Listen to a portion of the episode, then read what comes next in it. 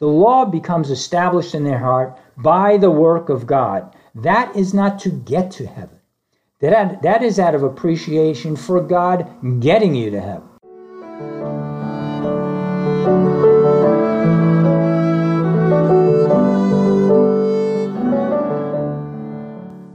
Welcome, my dear listeners. You've reached, or you're on the podcast that they might know.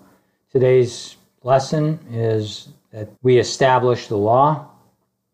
And if this is a blessing to you, be sure and hit the subscribe button, put in your information. You can reach it on the website, my website, godlyincrease.org, where you can also find my book and my blog. Now for this upcoming message. Dear Heavenly Father, I pray that you would be with the speaker. Grant your Holy Spirit to enlighten your word. Let your word be a lamp to our feet and a light to our path. May it start as a dim, handheld lamp and just become the noonday sun. There is no light like the light of God. You said, let there be light. Your word says God is light. You are light. You are truth. We're all liars. We live in darkness. But you are the light of life. Lord, be the light of life as we look at these scriptures in Romans this very day. I pray that you would grant my hearers eyes to see with, ears to hear with, a heart to understand. Touch the hearts of those who hear and are not saved, they may come to a saving knowledge of Jesus Christ. Touch the hearts of those who believe, that they might be rock solid in the faith, strengthened in the word of faith, in the word of truth. Bless us all in what we do in this lesson. I ask it in Jesus' name, for your honor and glory. Amen. The Apostle Paul, as we conclude Romans chapter 3 and move on to Romans chapter 4, is making this point of we establish the law. It's a big point because Paul is contrasting faith and the works of the law. Do people get to heaven through the works of the law or through faith? And people will go one way or the other. Well, if it's faith, it's not works of the law. If it's works of the law, it's really not faith. But really, in actuality, according to truth, the works of the law create, or rather faith creates the works of the law. And we're going to look at that. So Romans 3:23 is a main verse from last time's message, is for all have sinned and fall short of the glory of God, being justified freely by his grace through the redemption that is in Christ Jesus. Verses 23 and 24, for all have sinned, yes, and fall short. Now, if a person falls short by a mile or by an inch, he falls short. When you fall into the ravine, you die. Death is the answer for those who fall. And it doesn't matter if you don't make the jump, if you go down, if you can't reach the other side. What matters is you fell short. And that's, you fall short of God's glory. We all fall much further than an inch when it comes to God's glory, if we would be truthful. And therefore, he says, being justified freely by his grace through the redemption that is in Christ Jesus. And that's a contrast between us. It's not about our works, our goodness. It's about his grace, his redemption in Christ Jesus. So let's establish these terms from these verses. All have sinned, and all are who are saved are being justified freely by his grace through the redemption or the buying back of our souls from sin that is in Christ Jesus. Paul then asks a short and important question, where then is the glorying? Or how we love to glory in ourselves. We're talking about pride, my beloved listeners. Well, here he's saying, asking a question, where's the glory in? And he then answers, it's excluded. We ask, and he answers with a better question, by what manner of law? Of works? Why is the glorying is excluded? Is it by faith, or is it by some manner of law of works? He answers, no, but by a law of faith. We reckon, therefore, that a man is justified by faith apart from the works of the law. He's dividing, to begin with, he's dividing faith and works apart. It's not always that way, as I hope we're going to see in this lesson. I hope my listeners will see in this lesson. But to begin with, he begins with this, we reckon, therefore, that a man is justified by faith apart from the works of the law. And that's a key point which people in many denominations and many beliefs will not acknowledge. They will not accept the fact that these two are ever separate, but they are. Reckon is an interesting term in Greek. It is legizomai, which is the root term of logic. It's logic or logical. It's related to reason or reasoning. It is to be logical or to reason to a logical conclusion. We should all understand the idea. I mean, we all do it all the time. But this term is much more also actually than reasoning. It's an accounting term, as in numbers. It is to compute, calculate, count. It's like printing numbers on a ledger. We all know there's nothing more accurate than math. 1 + 1 = 2. It's just like that. No matter how complicated the equations get, it's always straight, even, right, or wrong. The accuracy of what we believe, then, is very, very important. Now, in this point, he says, we reckon, therefore, that a man is justified by faith. We count on it, and it's something that's that accurate. We reckon that a man is justified by faith apart from the works of the Lord. This is what we're trusting in. And our faith is so clear that it's like math. It's so trustworthy, it's so accurate that it's like math. We reckon, and it's something that takes place in time. The accuracy of what we believe is very important. What we believe changes everything. It changes us. What we believe changes us.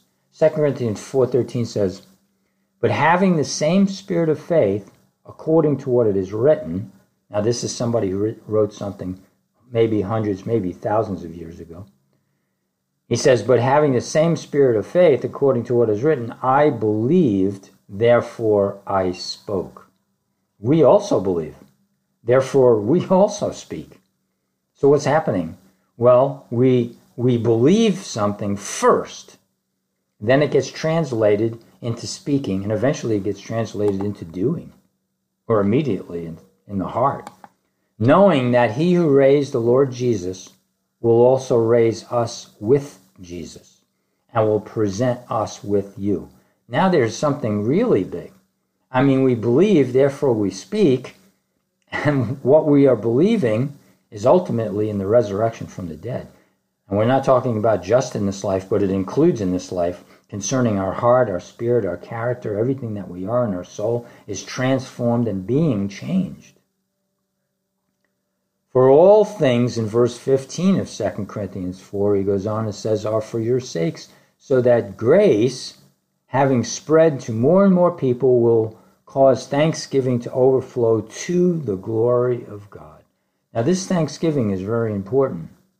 This is the thanksgiving of praise. This is the thanksgiving of acknowledging that Jesus Christ is the author of salvation. This is the thanksgiving that comes into our heart and our soul and has appreciation for what God did. And as a result of that appreciation, their lives are changed. I mean, once upon a time, we would never speak. We would never say God is good. We would never say praise God. We would never acknowledge God among friends and family oftentimes, because people don't acknowledge God and people don't believe in God, and the believer believes in God, and things change.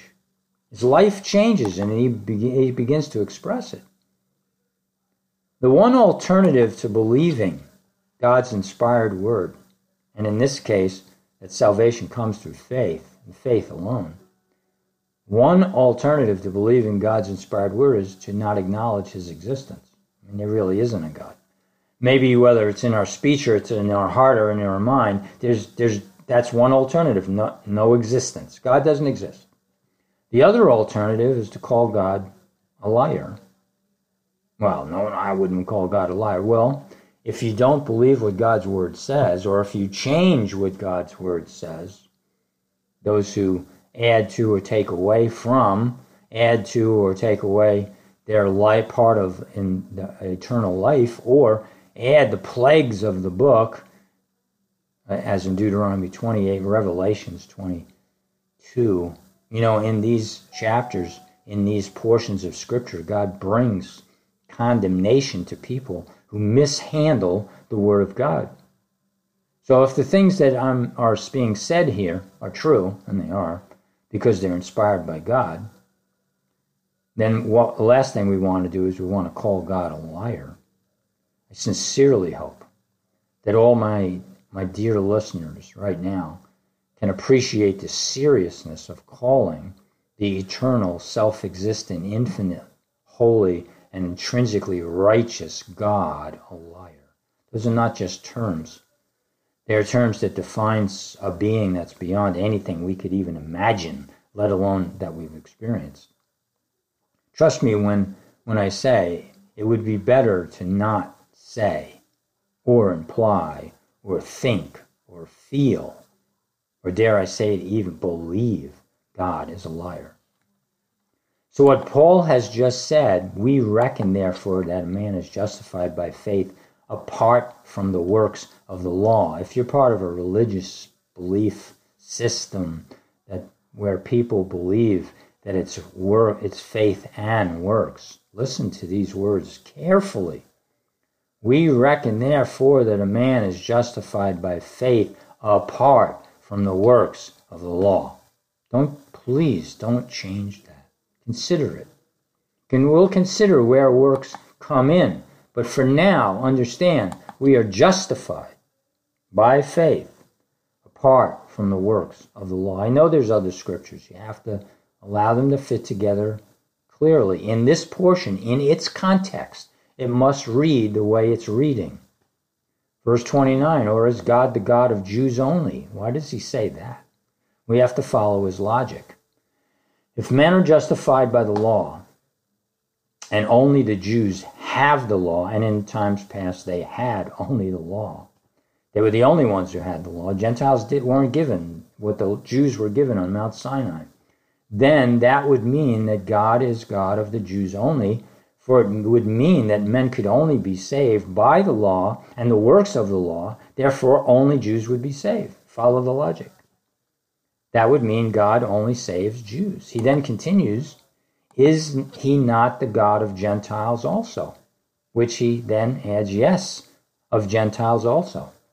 So that means men couldn't be saved by the law, because if men were only saved by the law, then only those who had the law of Moses would ever be saved.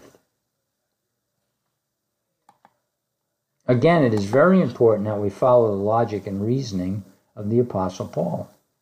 If so be that God is one, and he shall justify the circumcision by faith, and the uncircumcision through faith, and we're not talking not having any knowledge. We're not talking about not having knowledge of the God. We're talking about works of the law. Do we then make the law of none effect through faith? Do we then make the law of no effect through faith? So he's saying God is one, and because of his consistency, he does not treat the Jew one way and the Gentile another. God is fair and righteous and, most importantly, consistent. So he justifies the Jew and he justifies the Gentile. So what is the difference between a Jew and a Gentile? Why is this point important? Well, let us be brief, but let us just go off track just for a moment to understand that God is sovereign. What is a Jew? Well, Abraham wasn't always a Jew. Abraham was taken from among the people, the land of the Chaldeans. He took them to the land from the land of Ur, and he brought them to another place. But more importantly, he made him into something different.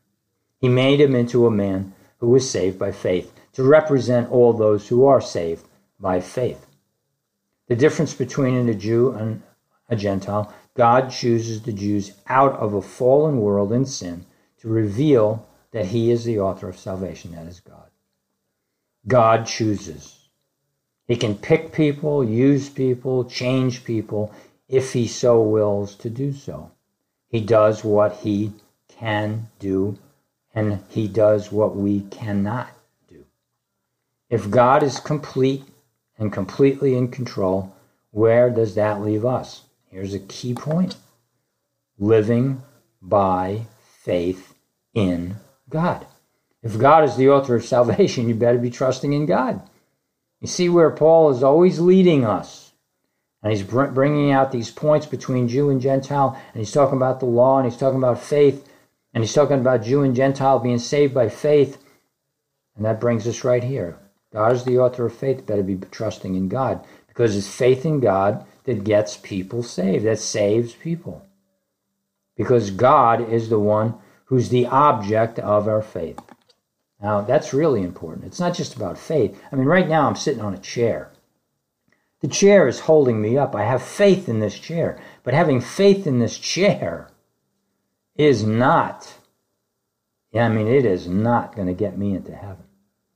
We have faith in all kinds of things, in all kinds of people, different religions. That faith does not save. It's faith in the one true God and faith in the means that God has provided, particularly in Jesus Christ, that will get a person to heaven. I might add that people are very quick when they think about the sovereignty of God to ask this question: what gives God the right? Now, people may not even say that outwardly, openly. They may not clearly articulate the words, but be clear and be understanding that what comes from the heart is really what matters. And if there is a resentment in the heart that God has the last and final say in every say, well, that's an indication that God isn't where he needs to be in your heart or in mine. He was here first. God is eternal. That's why when Moses said, what's your name? Who shall I say to the children of Israel sent me? And God said, I am that I am. There's no time with God. He's timeless. He invented time. It's something for us. I've heard it put it's a means of change, and things are always changing, and there's growing, and there's getting old, and all of these things, and it's related to time. Movement related to time. But God is everywhere present. God is eternal. God is omnipotent. God is all these omnis that we are not. He's not manipulated by time. He's the I am. He was always here. In the beginning, God. He was here before the beginning. He was first. He's last. God is God, and we are not. Are we in control of anything? I don't know. What man has placed the sun in the sky, in the heavens? Who keeps the Milky Way revolving in its orbit? So look, if we can understand just how small we are and how little control we have over so much, including even our own heartbeat, we need to give God his place. Paul continues, do we then make the law of no effect through faith? He answers very quickly, God forbid. God forbid. He's not doing away with the law. Not at all. Not for an instant. There's a place for the law. But it doesn't belong in that place where justification is by faith alone. In this statement, God forbid, it's very strong in Greek, all God's children should feel and be convinced as strongly as Paul was. No, we establish the law. God forbid, no, we establish the law. We understand the contrast that Paul is drawing between faith and works of the law. Works to get a person to heaven. Works as if there was some goodness in man that could get him to heaven. That's the real key. A man who does not understand sin as he should.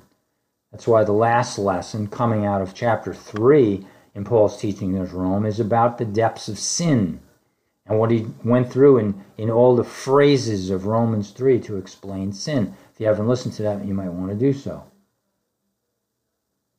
However, instead, we who live by faith establish the law. We who have already been saved, we who have confessed Jesus Christ as Lord, acknowledged that we are sinful and that we have been haters of God and not lovers of God. To establish something is to make it permanent. Establish in Greek is to stand, or it's lasting. The law of God is the law of love. The greatest commandment is, you shall love the Lord your God with all your mind, heart, soul, strength. And the second is to love your neighbor as yourself. That's what makes heaven the place you want to be. I mean, what makes planet Earth a misery to be present here is that there's so much hate, so much violence, taking advantage of one another, the cruelty, the words that tear people apart, I mean, the rejection of it all. It's awful. I mean, we want to be honest. This is not a planet of love. It's a planet of war. The history of the world is the history of war in more ways than one. Now, as Paul goes on and begins chapter 4 as 4 begins, Paul draws a difference between trusting in ourselves and trusting in God. Verse 4:1, what then shall we say that Abraham, our forefather, has found according to the flesh? We might ask it this way, what value is there in the flesh? Or what can a man accomplish apart from God? Verse 2, for if Abraham was justified by works, he has whereof to glory, but not toward God. See, to glory is to take credit and receive honor. We, of course, as sinners, we're just right there to take all our credit for anything we do, or anything that's being done. The problem is, while we are putting ourselves while we're patting ourselves on the back for the great things we do, you know, what does God think? You know, it's like going to a football game. And everybody goes, and you got the different teams, and one team wins, one team loses, and the one team that wins, 10,000 people, and they're all shouting, you know, we won, but, you know, the fact is, you know, the 10,000 or 50,000 people in the stands, you know, they weren't on the field, you know. And that's exactly the kind of thing here. You know, God, first of all, is the author of salvation. There's no we save ourselves. And so then the other thing is, you know, what does God think about people who think that, who believe that way, that somehow the works of the law save a person? Paul tells us right here, we can't take a bow, and that's what we learn from Abraham. Abraham, as far as Scripture is concerned, was not justified by works, keeping the works of the law. For what says the Scripture? This is what Paul says in Romans chapter 4, Abraham believed God, and it was reckoned unto him for righteousness. There's that reckoning word. It was placed on his account. It was reckoned. What was? The belief, the faith was reckoned on his account for righteousness. He was made righteous in God's eyes. So I want to run back to Genesis chapter 15. If you're in a place where you can read, or if you're in the car, definitely don't do that. If you're in Genesis chapter 15, we read these words. After these things, the word of the Lord came to Abram in a vision, saying, do not fear, Abram. I am a shield to you. Your reward shall be very great. But Abram said, Lord God, what will you give me since I'm childless? And the heir of my house is Eliezer of Damascus. Abram also said, since you have given me no son, one who has been born in my house is my heir. He's now telling God what to do. Abram, no person in Scripture is perfect. Abram is then told by God, then behold, the word of the Lord came to him, saying, this man will not be your heir, but one who will come from your own body shall be your heir. My dear listeners, understand that when God spoke these things to Abraham, Abraham was in his old age. Equally was his wife.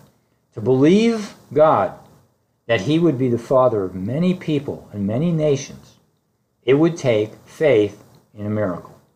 I'm not pushing miracle belief here. Jesus told a story of Lazarus and the poor man. And in that story, they both go to hell, and Abraham is being told, or rather the poor man is being told by Lazarus, you know, send Lazarus up and let him go to my brothers. To which Abraham replied, you know, they have the law, let them hear that. If they can't hear the law, they won't believe, even though someone's raised from the dead. The point in that story is miracles don't save. What saves is a person trusting in the Word of God. All of the Word of God can be referred to as the law. It's not talking about law there. It's talking about hearing the law. It's about hearing what God has said. That is what saves, which brings us back to faith.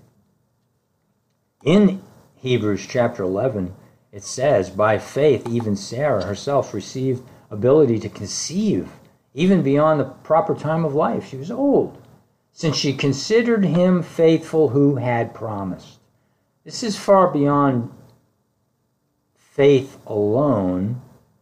Paul's not talking about faith alone. The Bible does not talk about faith alone. The writer to Hebrews does not talk about faith alone, as if it is disconnected from what God has said. It's about taking God at his word. Verse 12 in Hebrews 11, therefore, even from one man, and one who was as good as dead, being that old, at that there were born descendants who were just as the stars of heaven in number and as innumerable grains of sand along the seashore. All these, and that's all the people in Hebrews chapter 11, died in faith without receiving the promises, but having seen and welcomed them from a distance and having confessed that they were strangers and exiles on the earth. This kind of faith is no different than Mary, when spoken to by an angel that she would conceive while she was a virgin. Mary even said to the angel, how can these things be since I'm a virgin? And the angel answered and said to her, the Holy Spirit will come upon you, and the power of the Most High will overshadow you. For that reason also the Holy Child will be called the Son of God. Sarah bore her children in her old age through the natural course of events, and God enabled Sarah and Abram to bear a child. In the case of Mary, a virgin, he brought forth a child from a virgin. No miracles saved any of these people. All of these people were clearly saved in Hebrews chapter 11, and in Romans they were saved by faith in God's word. Now, continuing in Genesis 15, and this is very important, verse 5. And he took him outside, as God took Abram outside and said, now look towards the heavens and count the stars, if you're able to count them. And he said to him, so shall your descendants be. Now, there's the trust factor. You have no child right now. You're too old to conceive. Do you trust me? Do you believe in what I am telling you right now? And you know what? This is what it says. Then he believed in the Lord, this is Genesis 15, and he credited to him as righteousness. This is before the giving of the law. This is an account in Genesis, in the days of Abraham, not Moses, when it says God credited to him.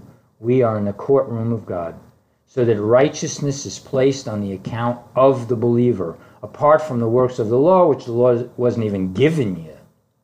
Therefore, there are no works attached to Abraham or any believer at this point in their lives.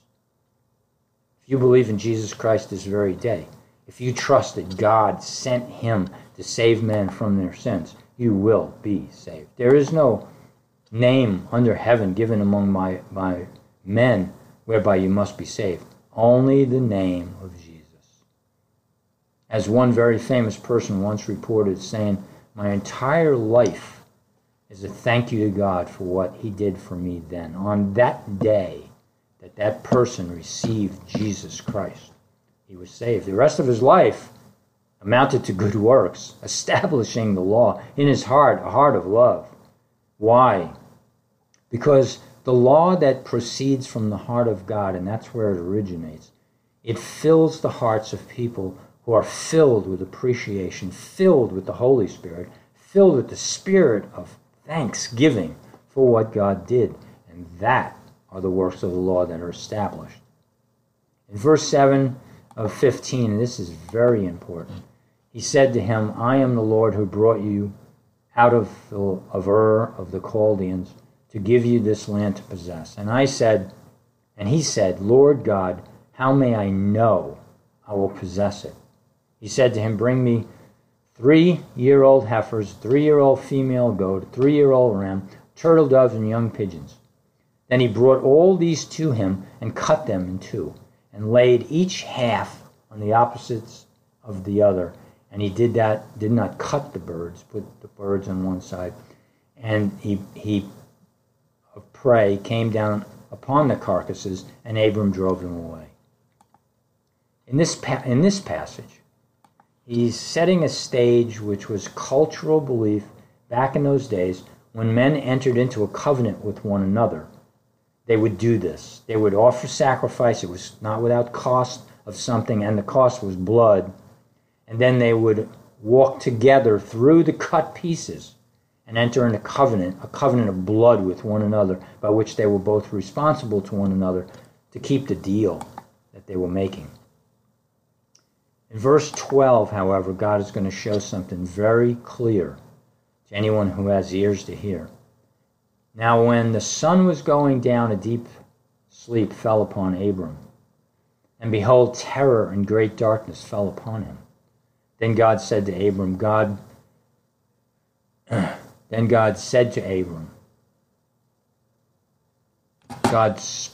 to Abram while he was sleeping. It's not what God said. He was speaking while he was sleeping, because it said that a deep sleep fell upon Abram. This was a vision. This was, as in Joseph, an angel came upon Joseph at the birth of Jesus and told him, "Don't fear and don't do anything to Mary, because Mary actually is a virgin and she's going to give birth." The point being is Abram is not taking part in the events because he's asleep. God wanted him and all others to understand that God alone saves. Going on, it says, "Know for certain that your descendants will be strangers in a land that is not theirs, where they will be enslaved and oppressed for 400 years. But I will also judge the nation whom they will serve, and afterward they will come out with many possessions." He's given promises. Verse 15, "As for you, you shall go to your fathers in peace. You will be buried at a good old age. Then in the 4th generation they will return, for the wrongdoing of the Ammonite is not yet complete." You understand something that's really important here. This, number one, God's the one doing all this while Abram is asleep, but he's getting these thoughts told to him in his sleep, in his subconscious. And he's getting promises that are for a time beyond his life on earth. Life is not just life on earth. Life is beyond the grave. We are spiritual beings, and though the body go into the ground, the spirit goes either into the presence of God or it goes to that place no one should want to go, and that's hell.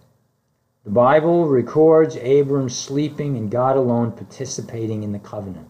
Verse 17, "Now it came about when the sun had set that it was very dark, and behold, a smoking oven and a flaming torch appeared, which passed between these pieces."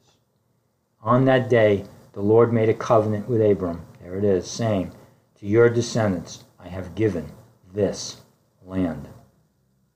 The covenant was sealed by God as he walked between the sacrificial pieces of the animals that were offered. Now the point here we want to ask ourselves is there was a torch that passed between these pieces, a flaming torch, a burning torch, a flame, that which burns, that which reduces something to ashes. Now, what was it that passed between the pieces? It was God alone, and it's symbolic. It's a picture, a clear picture of what happened on Calvary, would happen, you know, some, 14, 1,500 years later, when Jesus, at the end of his earthly ministry, was offered up, went into trial, men rejected him, he healed a nation, he revealed that he was God, to his disciples he walked on water, he calmed the sea, you know, he produced fish from nothing, bread from nothing. He acknowledged, he revealed to the people of the day that he was the creator God. And at the end, his words, well, they made people want to put him to death because he spoke the truth. He condemned people. As first sermon, they took him to the edge of a cliff and wanted to throw him off to his death because he dared to say they were like Gentiles and they were worthy. They needed to be baptized into the faith because following the ministry of John the Baptist, which was to say a man was a Gentile, to become a Jew, he had to be baptized. He was calling Jews like what they were, sinners. So Jesus has to go to the cross at the hands of men who rejected him. And in that hour, we hear him say, "Father, forgive them, for they know not what they do." What was the horror of the cross? Was it the rejection that Christ faced by men? I mean, the first 3 hours and the night preceding that, when he's going through these trials and he's facing Herod and Pilate, and they're asking him these questions and they're tying him to a post and lashing the skin off his body, and all the horrors that went on before he even got to the cross, where men rejected God. They rejected Christ. They reject God. They put him on a cross. I mean, this is the picture of sinful men. This is what men do. We reject one another because we hate God and we reject God. We want control and we want to be God, and we don't know how to handle it. We can't do it. But our egos, our pride is so great that we take matters in our own hands. So Jesus is, I'm picturing what sin is for a reason, is because it says, "For he who knew no sin became sin for us, that we might be made the righteousness of God in him." There's the transaction that takes place, the transaction through the covenant that God alone fulfills. None of us listening to this, none of us reading Romans 3, 4, the works of God, the inspired word, none of us were born 2,000 years ago. The work of redemption, the work of salvation was done not now, if we receive this word. It was done 2,000 years ago. The work hadn't been done for hundreds of years, thousands of years, and people were being saved for all of that time before the offering was even accomplished. You see, in time, men haven't done anything. The works don't have anything to do with it, with salvation, our own works, because it's a work that God accomplished. Number one, on the cross, where it's revealed that men rejected God. But that's not the real work. The real work is the fact that God is holy and righteous and good, and he must punish sin. It's like a judge in a courtroom. If you've ever been in a courtroom, been there numerous times, not for myself, but for others, and you sit in that courtroom and you get the impact of the judge who has the right to say, you go in or you don't go in, or whatever the penalties are. And he's carrying out the law written in men's hearts. We have consciences, and we put people in prison for doing things that are wrong. Where does all of that come from? It's God that it comes from. Well, God's the author of, man's conscience. God is the author of the law. And when man breaks the law, there's this holy God who's ready to punish. But because God is love, because God wants to save, but because God doesn't want to send everyone to hell, he wants to pour out grace and mercy on some. He provided a way. Now, on that some word, people will get indignant, some will get anxious, and why some? And that goes back to sinful men who question what God does. Does God have right over the clay to do what he will? Turn some into pieces of pottery that are magnificent and worthy to sit in a king's house, or some that are just base and worthy only to throw garbage in. This is in God's hands. God makes no man sin. All men are responsible for their own actions, their own beliefs. And that responsibility carries them to one place or another. God is responsible, and as the umbrella over all, he chooses what he is as God. Remember this. When you're thinking about free will and all of that comes up, that God is freer than we are. I'm free. You're free to make choices. I can choose to walk across this room. I cannot choose to walk to the moon. I cannot choose to fly. I cannot choose to breathe underwater. You see, there are limitless things that I'm not free to do. So when you talk about free, understand the nature of freedom and understand that God is free to do anything. God has the right to do anything he wants. God has the authority to do what he pleases because he's the eternal, self-existing God. He's always been. Now, as we begin to think along that line, as we begin to consider that God can do anything, when we begin to consider that God is holy and just and true and righteous, and that he's all-powerful and all-present, understand that he is a God of infinite love as well.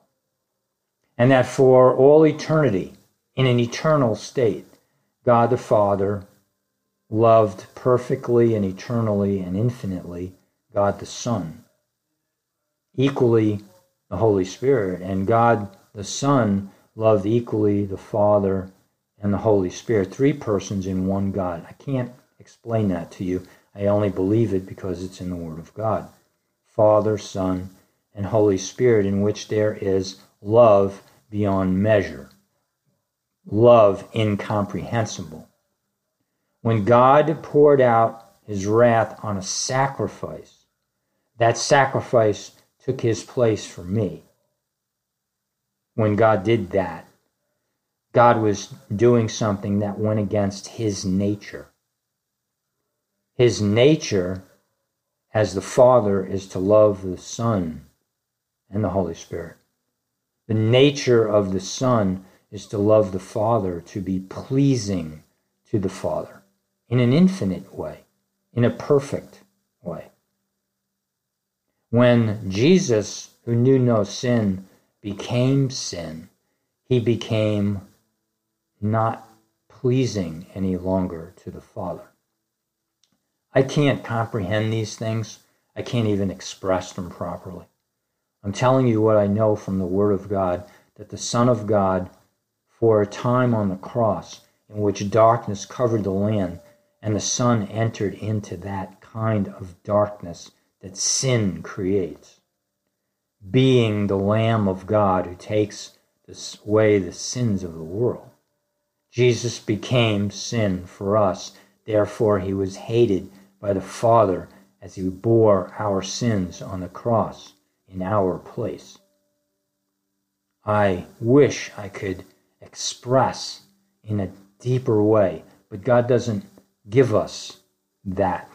He gives us what we need, and we need is to observe the reality that an infinite, eternal I am hung upon a piece of wood, beaten and rejected by men, and then far greater, paying the penalty of sin in his own essence, in his own being, that went against his nature, the nature of the Father to punish the Son. The Father who is his only beloved Son, his perfect Son. This is my beloved Son in whom I am well pleased. Doesn't even begin to express the love that the Father has for the Son. Understand the offering. Understand what's being offered here to those who are listening right now, if you haven't already received Jesus Christ. What's being offered and what could be rejected. Understand that if you go into eternity having rejected something as great as what I'm trying to express right now, that you do at that point deserve the hell that you will experience. I know, apart from the grace of God, I would go to hell, and I would deserve every minute of it, every second of it for all eternity. All eternity. So that after the eons of time has gone by, there will be eons more. Understand eternity, because you're being offered something right now that it can save you all of that. All of that. God is infinite. He's infinite in righteousness. He's infinite in wrath. He's infinite in grace, in love, in forgiveness, in mercy. He takes our sins and he casts them into the depth of the sea, the scripture says. As far as the east is from the west, that's in a straight line, so far have I removed your sins from you. I will remember them no more. Understand that God obviously is aware of everything, but he chooses throughout all eternity to not remember our sins, and he's capable of doing that. He will not remember our sins. When he sees a child of God, he sees his Son that paid the price for our sins in an infinite way, in an eternal way. We do not tread on the sacrificial sacrifice, the sacrifice of the Son of God, the sufferings of the Son, by saying, by the works of the law, we enter into heaven. How dare any person, and I'm not saying that, but God would say that, to tread on the sufferings of Christ. Because our faith is faith alone, because it's in Christ alone. It's not in ourselves. If you're part of a religious group that doesn't believe that, and there aren't many, better rethink that. You better rethink that really carefully. So I'm going to conclude in a few verses here how he concludes Romans chapter 4 when he says, now to him that works, the reward is not reckoned as of grace, but as of a debt. But to him that works not, but believes on him that justifies the ungodly, his faith is reckoned for righteousness. You want to enter in heaven? You have to be righteous. Be perfect as my Father in heaven is perfect, perfectly righteous. You want perfect righteousness? Then you have to believe, not by works of the law, but by faith. Even as David also pronounced, blessing upon the man unto whom God reckons righteousness apart from works. That's what Paul said. Regardless of what people from cults and false religion say, God's holy word makes the case undeniable. The reward is reckoned of grace and justified by faith and not of works. Paul makes his point doubly by saying, by David, the scriptures say, God reckons righteousness apart from works. I mean, how much more clear can you get? And then in 7, saying, blessed are those whose iniquities are forgiven and whose sins are covered. Blessed is the man whose sin the Lord will not take into account. It just doesn't get clearer than that. If you think it's faith and works that get you to heaven, you will be damned for an eternity.